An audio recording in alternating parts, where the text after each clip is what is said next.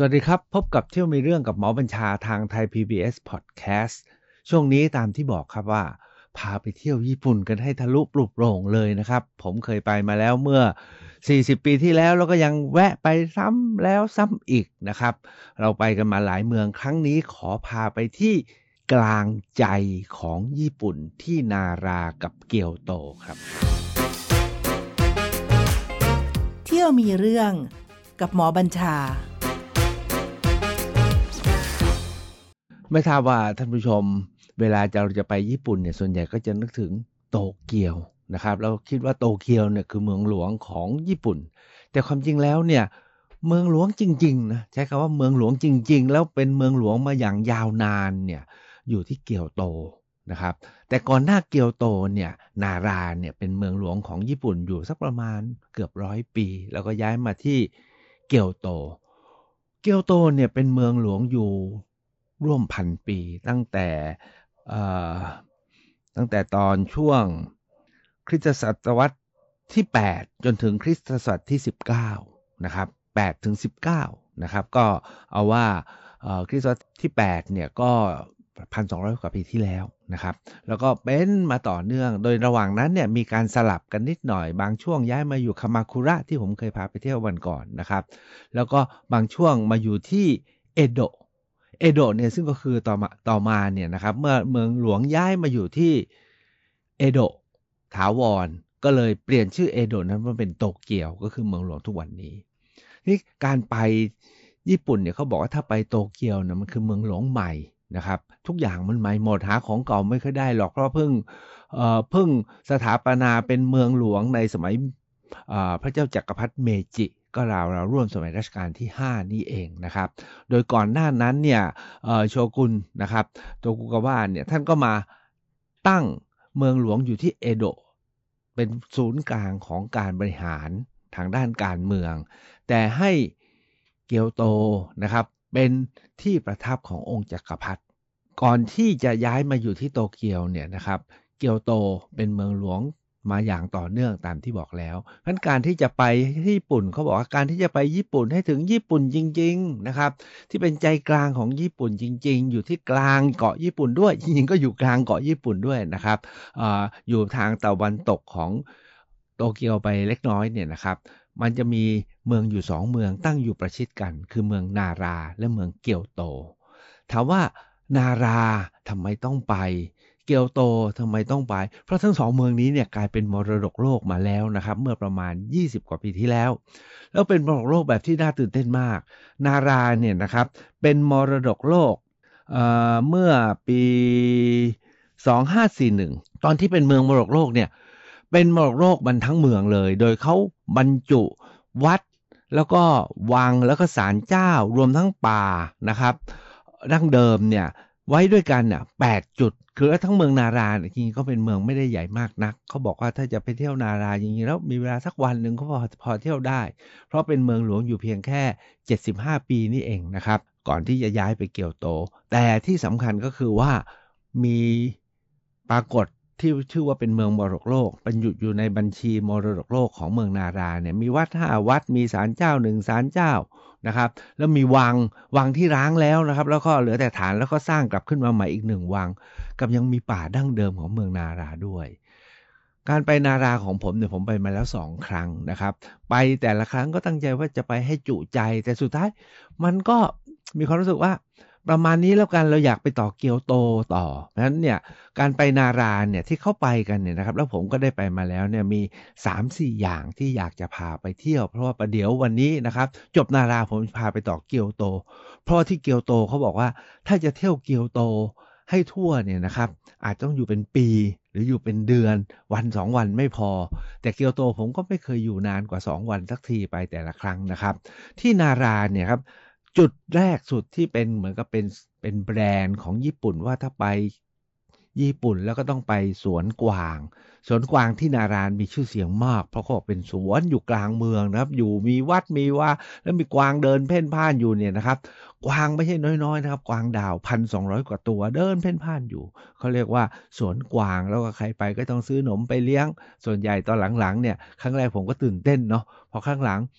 ไม่เอาเราไปเที่ยวดีกว่าไปหมดเวลาอยู่กับกวางนะครับ แต่กวางเขาก็จะเดินตามเราเรื่อยๆ ตอนที่เราเข้าวัด โดยเฉพาะอย่างยิ่งที่วัดหลวงพ่อโต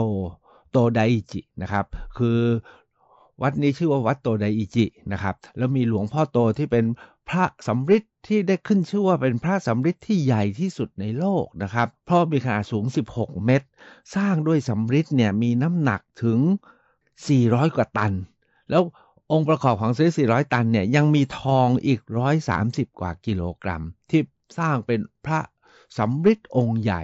แล้วพระสำริดองค์ใหญ่นี้ไม่ได้ตั้งอยู่แบบที่คามาคุระคือเป็นพระสำริดอยู่กลางแจ้งนะครับ มีวิหารไม้คลุมอยู่ด้วยนะครับ วิหารไม้นี้เนี่ยขึ้นชื่อว่าเป็นอาคารไม้ที่ใหญ่ที่สุดในโลกนะครับ นี่ขนาดว่าสร้างแล้วก็มีพังมีรื้อแล้วก็สร้างใหม่องค์นี้เนี่ยนะครับ วิหารไม้เขาบอกว่า สร้าง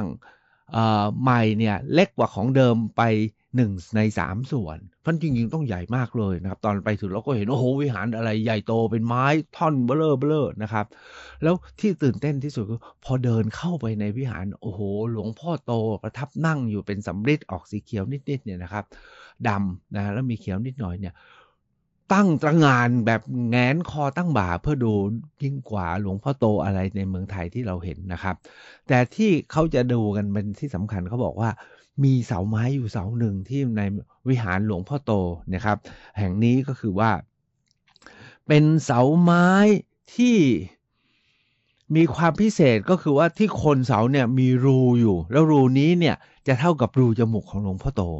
นี่เขาก็ไปแต่งเรื่องกันนะ แต่ที่เขาแต่งกันสรุปกันนั้นเอกว่า ถ้าใครสามารถลอดรูนี้ได้นะครับ ลอดรูไม้นี้ได้เนี่ยนะครับ ก็จะสามารถบรรลุธรรม บรรลุธรรมได้เลยนะอาจจะถึงนิพพาน แต่หลายคนเขาบอกว่า รูมันเล็กมันรอดได้แต่เด็กนั่นแหละนะครับ แต่ใน Lonely Planet ที่ผมชอบใช้ประจำเวลาไปเที่ยวเขาบอกว่า จริงๆผู้ใหญ่ก็รอดได้ แต่ต้องรอดแบบไม่ใช่เอาหัวเข้าไปแล้วก็เอาหัวไหล ไหลเข้าไปมันจะติด แต่ถ้ายืดแขนสองแขนแบบเรากระโดดน้ำเนาะกระโดดน้ำไปเนี่ยถ้ายืดแขนนำไปเนี่ยเขาบอกผู้ใหญ่ก็รอดได้ แต่ข่าวเขาบอกว่าบ่อยครั้งที่จะเกิดมีคนมุดเข้าไปแล้วไปติดต้องตามรถรถฉุกเฉินมาช่วย ช่วยเอาออกให้ได้ เพราะถ้าหากว่าท่านไปแล้วอยากจะนิพพานนะอย่าไปอุตริไปลอดเสานี้เลยนะครับ แค่เป็นนมัสการหลวงพ่อโตก็พอแล้วนะครับ อันนี้เป็นที่สุดที่เขาถือว่าการมานารานะครับ ก็ต้องมาไหว้พระองค์นี้นะครับ จุดที่สองที่คนมักจะพลาดก็คือว่าข้างหลังของวิหารใหญ่ของหลวงพ่อโตไดบุสุที่วัดโตไดจิเนี่ยนะครับ มีอีกสองวิหาร ท่านต้องเดินเข้าไปนะครับ เดินไปข้างหลังแล้วเราจะเห็นคนเดินกันเต็มไปหมดบางคนมาเดินภาวนาอยู่ผมเห็นแล้วตื่นเต้นมาก แล้วก็มีอาคารไม้สองหลังนะครับ ชื่อนิกัตสุกับสังกัตสุนะนิกัตสุโดกับสังกัตสุโดสองวิหารนี้เป็นอาคารไม้เก่าแก่วิหารหลวงพ่อโตตามที่ผมเล่าแล้ว แต่ที่สำคัญก็คือว่ามีสวนหินสวนต้นไม้แบบงดงามมาก แล้วข้างบนเนี่ยนะครับจะมี ชานให้ขึ้นไปเดิน แล้วก็ดูทิวทัศน์เมืองนาราโบราณ เขาบอกเป็นเมืองที่จุดที่สวยที่สุด ตามที่บอกแล้วนะครับว่าที่นาราเนี่ยได้ขึ้นบัญชีมรดกโลกอยู่ 5 วัดแล้วก็หนึ่งศาลเจ้า เพราะฉะนั้นมีศาลเจ้าศาลเจ้าหนึ่งนะครับที่อยากจะแวะไปแต่วัดอื่นเนี่ยเท่าที่ผมเคยไปแล้วไปดูแม้กระทั่งที่วังเนี่ยนะครับก็ไม่มีอะไรมากเป็นอาคารสร้างใหม่ ไปทักที่ศาลเจ้าอีกศาลเจ้าหนึ่งก็คือโกโฟกุจินะครับ ก็เป็น เอ่ออีกวัดขอโทษดีนี่เป็นวัดนะครับ อีกเป็นวัดที่เก่าแก่และควรค่าแก่การไปชม มีเจดีนะมีวิหารก็เป็นแบบสไตล์ญี่ปุ่นนะครับที่เมืองนาราเนี่ยเขาบอกว่าเป็นเมืองแรกที่รับพระพุทธศาสนาเข้ามาในญี่ปุ่น แล้วก็รับอิทธิพลจีนมากท่านไปเห็นจะเห็นเจดีเหมือนจีน ยังไม่ได้มีการปรับเพราะว่านาราเป็นเมืองหลวงแรกของญี่ปุ่น นะครับแต่ก่อนเนี่ยญี่ปุ่นเขาก็เป็นแบบคล้ายๆ เป็นเจ้านครนู้นนครนี้นครนั้นจนกระทั่งโชกุนนะครับที่มีบารมีมีอิทธิพลสูงสุด แล้วก็ได้รวมประเทศเป็นญี่ปุ่นทั้งประเทศแล้วก็ให้นาราเป็นนครหลวง ได้ชื่อว่าเป็นนครหลวง แห่งแรกที่รวมประเทศญี่ปุ่นเข้าด้วยกันนะครับ เป็นนครหลวงแรกที่รับอิทธิพลจากจีนมากรวมทั้งรับพระพุทธศาสนาด้วย อันนี้ก็คือสิ่งที่ไปไปที่นาราแล้วก็แนะนำส่วนพวกร้านค้า ย่านคนเดินย่านอาหาร ท่านลองค้นเอาเองแล้วกันพวกนี้มันจะเปลี่ยนเร็วมาก ที่นารานี่มีพิพิธภัณฑ์ด้วยนะครับที่สำคัญก็คือเป็นพิพิธภัณฑ์ที่เขาจัดแสดง สิ่งที่เก็บรักษาอยู่ในหอพระนะครับ ที่วัด หลวงพ่อโตนะครับ แล้วของเก็บไว้เนี่ยนะครับเขามีบันทึกไว้เรียบร้อยมาก บางอย่างเนี่ยเก็บไว้เป็นพันปี แล้วก็เขาจะมีช่วงของการเปิดกรุของจักรพรรดิที่เก็บรักษาคือเป็นของที่เอามาถวายมาบูชาหลวงพ่อโตเนี่ยนะครับ เอามาจัดแสดงพราะเวลาท่านไปเนี่ยต้องเช็คดูว่าที่พิพิธภัณฑ์สารแห่งชาตินารา มีจัดแสดงอะไรเป็นการพิเศษในช่วงนี้ไหม ถ้าท่านสนใจก็ไปหาดูได้ มีครั้งหนึ่งผมไป เขากำลังเอากรุของอายุพันกว่าปีนะครับ มาจัดแสดง อันนี้ผมไปดูแล้วผมตื่นเต้นมาก ในฐานะที่เป็นคนที่สนใจศึกษาด้านประวัติศาสตร์โดยเฉพาะลูกปัด เขามีลูกปัดสารพัดนะครับ ลูกปัดแก้ว ซึ่งเชื่อว่าซื้อผ่านมาจากเส้นทางสายไหมที่มาจากบ้านเราเนี่ยนะครับเก็บรักษาอยู่เป็นห่อห่อเมื่อพันกว่าปีที่แล้ว แล้วก็ เป็นอยู่ในความครอบครองขององค์จักรพรรดิแล้วเอามาถวายไว้กับหลวงพ่อโต แล้วเอามาจัดแสดงเป็นห่อห่อในประเทศเราเนี่ยไม่เคยเห็น ในประเทศเราอย่างเก่งก็เห็นอยู่เรียราดอยู่ตามโบราณสถานหรือไม่ก็ต้องขุดหลุมลงไปในสุสานโบราณถึงจะเจอลูกปัด แต่อายุพันปี แต่ที่ญี่ปุ่นนะครับที่วัดโตไดจิเนี่ย มีกรุมีคลังที่เก็บรักษาไว้พันกว่าปี แล้วยังอยู่จนถึงทุกวันนี้ แล้วมีห่อมีเขียน มีเขียนด้วยครับว่าของใครเมื่อสักการาชไหน อันนี้เห็นแล้วอืมญี่ปุ่นนี่เขาเก่งกาจมากนะครับ นาราเนี่ยเป็นนครหลวงอยู่ตามที่เรียนนะครับ เป็นนครหลวงแรกเป็นนครหลวงอยู่ได้ 75 ปี แล้วก็เกิดการเปลี่ยนแปลงเขาบอกว่า พระเนี่ยทำท่าจะมีอิทธิพลมากนะครับ แล้วตอนหลังก็เลยมีการปรับเปลี่ยนแล้วก็เลยตัดสินใจย้ายเมืองหลวงดีกว่า ย้ายไปอยู่ที่เกียวโต ซึ่งอยู่ไม่ไกลจากนาราทำให้เกียวโตเนี่ยครับเป็นนครหลวงที่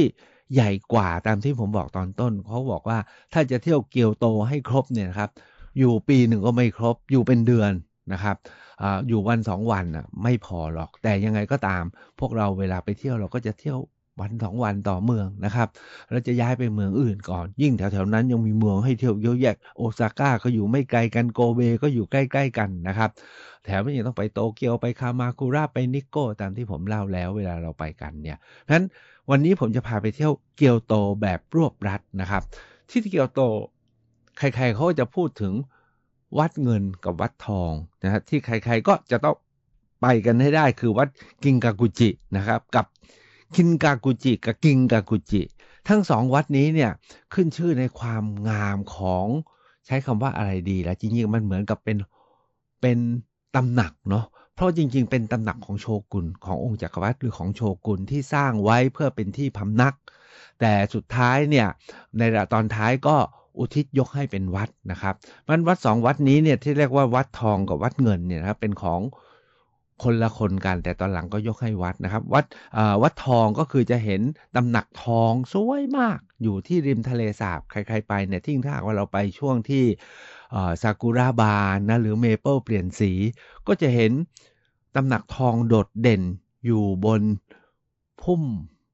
ดอกไม้ซากุระหรือใบเมเปิลสีสีเหลืองสีแดง หรือถ้าว่าไปในฤดูที่ใบสีเขียวก็เขียวขจีนะครับ แต่ว่าโดย พระตำหนักเนี่ยสวยเด่นนะครับ ส่วนพระตำหนักเงินเนี่ยนะครับที่ได้ชื่อว่าเป็นพระตำหนักเงินเนี่ยว่ากันว่าผู้สร้างเนี่ยตั้งใจที่จะมุงหลังคาด้วยเงิน แต่ไม่เคยได้มุง เพราะฉะนั้นเวลาเราไปดูวัดทองก็เห็นสีทองพระถาสีทองนะครับ แต่พอไปวัดเงินเป็นสีไม้แล้วก็มีสีขาวแต้มนิดหน่อยไม่ได้มีเงินนะครับ นั่นก็เป็นสองวัดที่คนก็ไป แต่ที่สำคัญกว่าคือวัด คิโยมิซาดเดราวัดนี้เนี่ยเป็นวัดที่สำคัญที่สุดแล้วคนไปกันแน่นมากนะครับ เพราะว่าคือแปลว่า น้ำใสวัดน้ำใส เพราะวัดนี้เนี่ยตั้งอยู่ที่บนไหล่เขา แล้วก็มีน้ำตกไหลลงมาแล้วบอกน้ำเนี่ยศักดิ์สิทธิ์ถ้าใครดื่มกินแล้วช่วยสารพัดเลย แต่สำหรับผมที่สำคัญกว่านั้นก็คือว่า มหาวิหารแห่งวัดนี้นี่สิครับ เป็นมหาวิหารไม้ที่ใหญ่มาก แม้เขาจะเคย ไฟไหม้แล้วก็เขาบูรณะกลับมาใหม่ก็ตาม แต่ใหญ่จริง ๆ เหมือนกระตึกสักประมาณสี่ห้าชั้นนะครับ แล้วมีบันไดเป็นทางลาดขึ้นไป แค่เดินขึ้นไปแล้วเห็นโอ้โหมหาวิหารแล้วเห็นเสาซุงเนี่ยครับที่ค้ำอยู่เนี่ยโอ้โหมันเป็นปราการยิ่งใหญ่มาก พอขึ้นไปข้างบนก็จะเห็นทิวทัศน์นะครับ ส่วนใหญ่เราจะตะลึงกับความยิ่งใหญ่ แต่ที่สำคัญคือมีทางลัดในการเดินลัดเลาะลงมา ลงมาข้างล่างข้างใต้ข้างใต้ คือข้างใต้ที่เป็นท่อนซุงอะอันเนี้ยผมว่าเป็นวัดที่ทุกคนต้องไปนะครับ วัดนี้ก็มีอายุประมาณพันสองร้อยปีมาแล้วนะครับ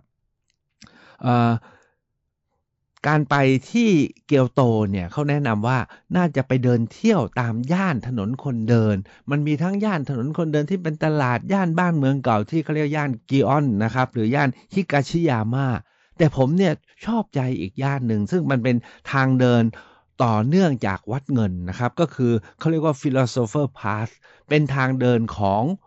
ปัญญาชนแล้วกัน หรือเป็นทางเดินของนักปราชญ์เหตุผลก็คือว่าเส้นทางนี้เป็นเส้นทางเดินเพื่อไปยังมหาวิทยาลัยของเออเรียกว่าปรัชญาเมธีของญี่ปุ่น ที่เกียวโตเนี่ยสำคัญนะครับ เพราะที่เกียวโตเนี่ยมีวัดเป็นพันๆวัด แล้วมีมหาวิทยาลัยเนี่ย อยู่ตั้ง 30 กว่ามหาวิทยาลัยเกือบ 40 มหาวิทยาลัย เกียวโตเนี่ยนะครับเป็นหนึ่งในเมืองมรดกโลกด้วยตะกี้บอกว่าที่นาราเนี่ยมีเจ็ดสถานที่ที่ถูกลิสต์ว่าเป็นองค์ประกอบของเมืองมรดกโลกที่นารา แต่ปรากฏว่าเกียวโตเนี่ยนะครับ มีบัญชีสถานที่เป็นมรดกโลกทั้งหมด 16 จุดด้วยกัน เป็นวัด 13 วัดเป็นศาลเจ้าสามศาลแล้วก็เป็นวังอีกหนึ่งวัง ที่ผมกล่าวมาตะกี้นี้กิงกากุจิวัดทองวัดเงินหรือวัดน้ำใสเนี่ยก็อยู่ในบัญชีมรดกโลก เอาว่าแค่ไปเที่ยวมรดกโลกให้ครบเมืองเกียวโตเนี่ยก็ยากที่จะเที่ยวครบได้นะครับ แต่มรดกโลกที่น่าสนใจมาก ๆ ที่สุดอีกแห่งหนึ่งก็คือที่เขาเรียกว่าปราสาทนิโจอันนี้ผมไปครั้งแรกผมตั้งใจจะไปมาก เพราะบอกว่ากันว่าเอียยาสุ โทกุกาวะเนี่ยคือโชกุนคงคนที่รวบอำนาจได้เบ็ดเสร็จนะครับ แล้วก็กุมอำนาจของจักรพรรดิได้ แล้วก็เป็นคนย้ายเมืองหลวง จากเกียวโตไปอยู่ที่เอโดะเนี่ยคือโชกุนคนนี้สุสานของท่านอยู่ที่นิโก้ที่พาไปเมื่อวันก่อนนะครับแล้วตอนหลังเนี่ยพอยุคหลังๆมาเนี่ยจักรพรรดิที่อยู่ที่เกียวโตเนี่ยครับก็พยายามที่จะฟื้นคืนอำนาจของพระองค์ แล้วก็ไปปฏิรูป การปกครองใหม่คือจักรพรรดิเมจิ แล้วก็ทรงย้ายเมืองหลวงจากเกียวโต ซึ่งเป็นที่อยู่ของจักรพรรดิเป็นที่อยู่ประกอบพิธีกรรม ซึ่งเป็นนครหลวงในฐานะพิธีกรรมเนี่ยไปอยู่ที่เอโดะแล้วเปลี่ยนเอโดะนั้นเป็นโตเกียวฉะนั้นที่ปราสาทเนี่ยผมก็อยากไปมากเขาบอกว่า เป็นปราสาทที่มีความพิเศษที่สุด เพราะเอยายสุโตกุกาวะเนี่ยนะครับ ตั้งใจที่จะสร้างพื้นให้เป็นแบบ Nightingale Floor เวลาเราได้ยินชื่อ Nightingale เนี่ยชื่อนกเนาะนก Nightingale นก Nightingale นะครับนี่เป็น Nightingale Floor หมายความว่า พื้นของพระตำหนักท้องพระโรงที่โชกุนประทับทำเป็นพื้นที่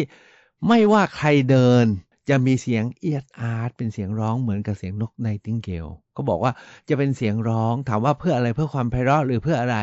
ผมเข้าใจว่าท่านผู้ฟังคงนึกออกนะครับ ไม่ใช่เพื่อความไพเราะอะไรทั้งสิ้น เพื่อป้องกันอันตราย คนมีอำนาจเนี่ยมันต้องระมัดระวัง แม้กระทั่งข้าราชบริพารหรือแม้กระทั่งผู้สนิทบางทีก็เปลี่ยนใจได้นะครับโชกุนโคกูกาวาเพราะท่านนี้เนี่ยจึงให้พระตำหนักที่ประทับเนี่ยอยู่คนเดียว แล้วก็พื้นเนี่ยนะครับ จะ ลั่นเอียดทันทีที่มีใครย่างกันเข้ามานะครับ ไม่ว่าจะมีวิชาตัวเบาไม่เพราะว่าเหยียบลงปุ๊บจะมีเสียง ตอนที่ผมไปก็ได้ยินเสียงเอสอัดเอสอัดเอสอัดนะครับ เราไม่เราไม่รู้สึกว่าเป็นในติงเกลเท่าไหร่เราก็เป็นเสียงเอสอัดเอสอัดนะครับ อันนี้ก็ถือว่าเป็นสิ่งพิเศษที่ขึ้นบัญชีไว้ในมรดกโลก ตามที่บอกแล้วว่าที่โตเกียวโตเนี่ยเป็นเมืองหลวงที่สร้าง ต่อเนื่องจากนารา ก็มีวัดอีกวัดหนึ่งที่บางคนเขาบอกว่าเป็นที่ดูซากุระบานที่สวยที่สุด ชื่อว่าวัดโตฟุกุจิ วัดนี้เนี่ยนะครับท่านดูชื่อนะครับ โตฟุกุจิเขาบอกเป็นวัดที่พยายามเรียนแบบวัดจากนารา ที่นาราเนี่ยมีวัดโตไดจิกับวัดโคฟุกุจิ ที่ผมได้ชวนไปเที่ยวแล้ว แต่ที่เกียวโตเนี่ยมีวัดอีกวัดหนึ่งชื่อวัดโตฟูกุจิ ก็คือเอาโตไดจิกับโกฟูกุจิ เอาโตของโตไดจิกับฟูกุจิของโกฟูกุจิมาเป็นโตฟูกุจิก็เป็นวัดเพื่อให้ได้ระลึกถึง อันนี้ก็ให้นึกถึงแบบกรุงเทพเราก็มีวัดพระศรีสันเพชรวัดมหาธาตุนะครับ ตอนที่ย้ายมาจากอายุทยาก็มาสร้างวัดไว้ที่นี่ ดึงบางสิ่งบางอย่าง ดึงคุณค่า ดึงความทรงจำบางอย่างมาอยู่ที่เมืองหลวงใหม่ด้วยนะครับ เกียวโตเนี่ยยังมีวัดอีกหลายวัด มีวัดวัดหนึ่งนะครับ ไม่ไปไม่ได้ วัดนั้นคือวัดเรียวอันจินะครับ วัดนี้ขึ้นชื่อเรื่องสวนหิน หลายคนเนี่ยไปอยู่ที่นี่อยู่กันเป็นเป็นครึ่งวันเลยครับ เพราะว่าสวนหินเนี่ยสงบมากแล้วมีมุมให้ไปนั่งภาวนาหรือนั่งพิจารณานะครับ ที่วัดเรียวอันจิ กับมีวัดอีก 3-4 วัดนะครับที่ที่ครั้งหลังเนี่ยผมได้ไปคือที่วัดกวนอิมพันมือนะซันจูซันเกนได วัดนี้เนี่ยมี เจ้าแม่กวนอิมไม้แก่สลักพันมือแล้วมีอยู่สักพันองค์เข้าไปดูแล้วมึนจริงๆหอพระก็เป็นหอโถงธรรมดา แต่มันจะตื่นตากับกวนอิมพันมือที่แกะด้วยไม้แล้ววิจิตมาก แล้วอยู่กันเป็นตับเป็นพันองค์เลยนะครับ ทั้งหมดนี้แหละครับคือวัดที่ไหนเกี่ยวโตที่อยากจะแนะนำให้ไป ส่วนท่านสนใจที่เที่ยวอื่นชุมชนอื่นก็ได้ ผมเนี่ยสนใจอีกพื้นที่หนึ่งก็คือว่าเขาว่ากันว่าที่ เกียวโตเนี่ยมีการสร้างพิพิธภัณฑ์สำคัญขึ้นพิพิธภัณฑ์หนึ่ง แล้วพิพิธภัณฑ์แห่งนี้เนี่ยพันธรักษ์เนี่ยเคยเดินทางมาติดต่อหาพวกเราที่กรุงเทพหลายครั้งนะครับ พิพิธภัณฑ์นี้ชื่อว่าพิพิธภัณฑ์มิโฮอยู่ นอกไปจากเกียวโตต้องนั่งรถไปประมาณสักชั่วโมงกว่าๆ แต่ถามว่ามีคุณค่าไหม มีคุณค่ามาก เพราะเป็นพิพิธภัณฑ์ที่ตั้งใจที่ออกแบบ แล้วก็สร้างไว้อย่างวิจิตรที่สุด แล้วตอนหลังเนี่ยทุกคนบอกว่าถ้าไปเกียวโตแล้วเนี่ยนะครับ นอกจากไปนครหลวงเก่าแก่มีอายุกว่าพันปีแล้วเนี่ยนะครับ อันนี้เนี่ยเป็นการสร้างใหม่ที่ทรงคุณค่าและควรไปดู ผมอยากจะแนะนำสั้นๆ เพราะเวลากำลังจะหมดแล้วที่พันมิโฮเนี่ยนะครับ สร้างขึ้นโดย สุภาพสตรีท่านหนึ่ง ซึ่งท่านเนี่ยเชื่อว่าความงดงามเนี่ยนะครับ ถ้าคนได้ชื่นชมเนี่ยจะมีความรู้สึกที่ดี และจิตใจก็จะดี และจะสร้างให้เป็นคนที่ดีมีจิตใจดี ท่านชื่อมิโฮโกะเนี่ยนะครับ คุณผู้หญิงคนนี้เนี่ยมีก็มีกำลังเนาะก็เลยตัดสินใจที่รวบรวมของดีของสวยในญี่ปุ่น เพื่อจะมาสร้างพิพิธภัณฑ์ แล้วก็ไปทาบทาม เชิญ สถาปนิกผู้ออกแบบคนสำคัญเป็นคนออกแบบพิพิธภัณฑ์ลูฟที่เป็นพีระมิดแก้วนะครับที่ปารีสเนี่ยให้มาออกแบบที่นี่ ปรากฏว่าแอมเปยเนี่ยครับซึ่งเป็นสถาปนิกคนสำคัญระดับโลกนะมาดูถึงบอกว่าจะทำพิพิธภัณฑ์มีทุนเท่าไหร่อะเขาบอกเขาไม่อัน แต่ถามว่าจะจัดแสดงอะไร I.M. Pei ดูแล้วบอกว่าสิ่งที่จะแสดงเนี่ย มันควรจะดีกว่านี้ ถ้ามีจริงจะแสดงที่เป็นของสวยของงามที่คุณมิโฮโกะบอกเนี่ยนะครับ I.M. Pei เขาบอกแค่นี้ไม่พอเขาคงไม่รับออกแบบ ถ้าจะให้เขาออกแบบต้องเป็นของสวยระดับโลก ปรากฏว่าคุณมิโฮโกะก็เลยขอคำแนะนำจาก I.M. Pei โทรไปหาซื้อของชั้นนำระดับโลกมาจัดแสดงนะครับนั่นเอาว่าของที่แสดงเนี่ยมาจากอารยธรรมโลกชั้นนำไม่ว่าจะของเมโสโปเตเมียของอียิปต์ของอาหรับของเปอร์เซียของกรีกของโรมันมีจัดแสดงหมด แต่ที่สำคัญก็คือว่าการออกแบบโอ้โหการเข้าสู่พิพิธภัณฑ์นี้เนี่ยนะครับ พอไปถึงนะครับ มันไม่ถึงพิพิธภัณฑ์ครับ มันต้องไปจอดรถอยู่ข้างนอก แล้วก็ต้องลอดอุโมงค์เข้าไปแล้วข้ามสะพาน เป็นสะพานที่ข้ามเหวแล้วถ้าไปตอนเมเปิลกำลังเป็นสีแดงจะสวยเหลือเกิน หรือเป็นสีเขียวก็สวยนะครับ พอเข้าไปถึงนะครับ จะเจอโถงทางเข้าพิพิธภัณฑ์ทำเป็นแบบ pavilion แบบญี่ปุ่น เป็น pavilion กระจก เราไม่เห็นอาคารพิพิธภัณฑ์เลยครับ เพราะอาคารพิพิธภัณฑ์เนี่ยมุดอยู่ใต้ดินนะครับ ต้องเดินไปมุดเข้าไปใต้ดิน ก็ถือเป็นพิพิธภัณฑ์ที่งดงามแล้วมีสิ่งแสดงที่สำคัญและควรค่าแล้วหลายคนบอกว่าไปแล้วเป็นอีกที่สุดของอการไปเกียวโตและญี่ปุ่น ทั้งหมดนี้แหละครับ ผมคิดว่าโดยย่นย่อนะครับสำหรับการไปที่ใจกลางของญี่ปุ่นที่นาราและเกียวโต หากท่านทั้งหลายมีเวลาว่างจาก โตเกียวจากที่นั่นที่นี่นะครับ สักวันหรือสองวันที่นาราแล้วเกียวโตแล้วท่านจะได้สัมผัสความเป็นญี่ปุ่น ที่ลึกที่แท้ที่เก่า